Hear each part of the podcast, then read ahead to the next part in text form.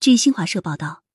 韩国外交部近日声称要强化与北约的实质性合作。近年来，韩国积极向北约靠拢，与北约签署协议，展开合作。其领导人连续两年参加北约峰会。然而，作为美国煽动集团对抗、维护霸权利益的工具，北约不会给韩国带来想要的安全，只会将其推向相反的方向，给亚太地区带来动荡和不安。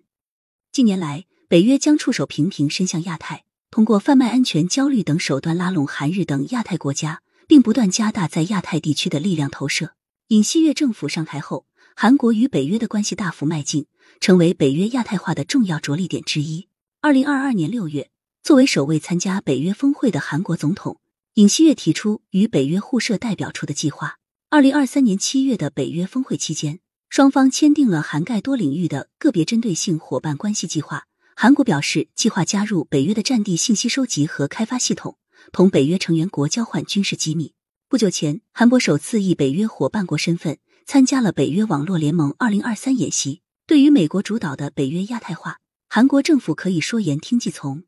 北约在全球制造的动荡众所周知，韩国政府声称要通过加强与北约的紧密合作，维护本国安全利益，可能会适得其反。作为冷战产物的北约，至今依旧保持零和博弈对抗思维，在美国主导下，不断寻求扩张地理边界和活动范围。一再挑起战争冲突，冷战结束至今，北约的手伸向哪里，就会在哪里制造分裂和混乱。轰炸南联盟，以反恐名义发动阿富汗战争，入侵伊拉克，空袭利比亚，推动乌克兰危机升级，都给当地人民带来了沉重灾难。韩国延世大学名誉教授文正仁在《韩民族日报》上刊文指出，比起通过外交努力预防战争，韩国政府近年来持续加强韩美日三国军事合作以及与北约的合作。加重了韩国民众对安全的不安，东北亚地区可能会回到过去冷战时期岌岌可危的安全环境。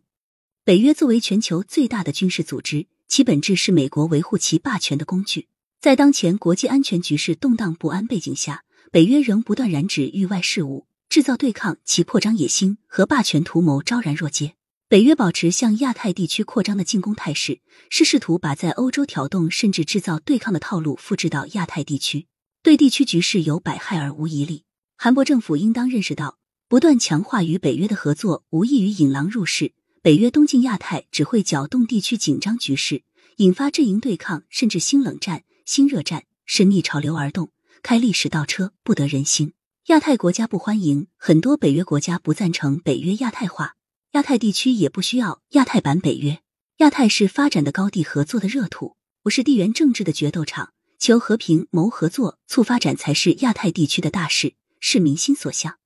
既是追随美国印太战略，配合北约战车驶进亚太，最终只会导致自身利益受损，地区局势恶化。韩国应该与亚太地区绝大多数国家站在一边，站在历史正确的一边，而不是做危害地区和平稳定和各国民众利益的帮凶。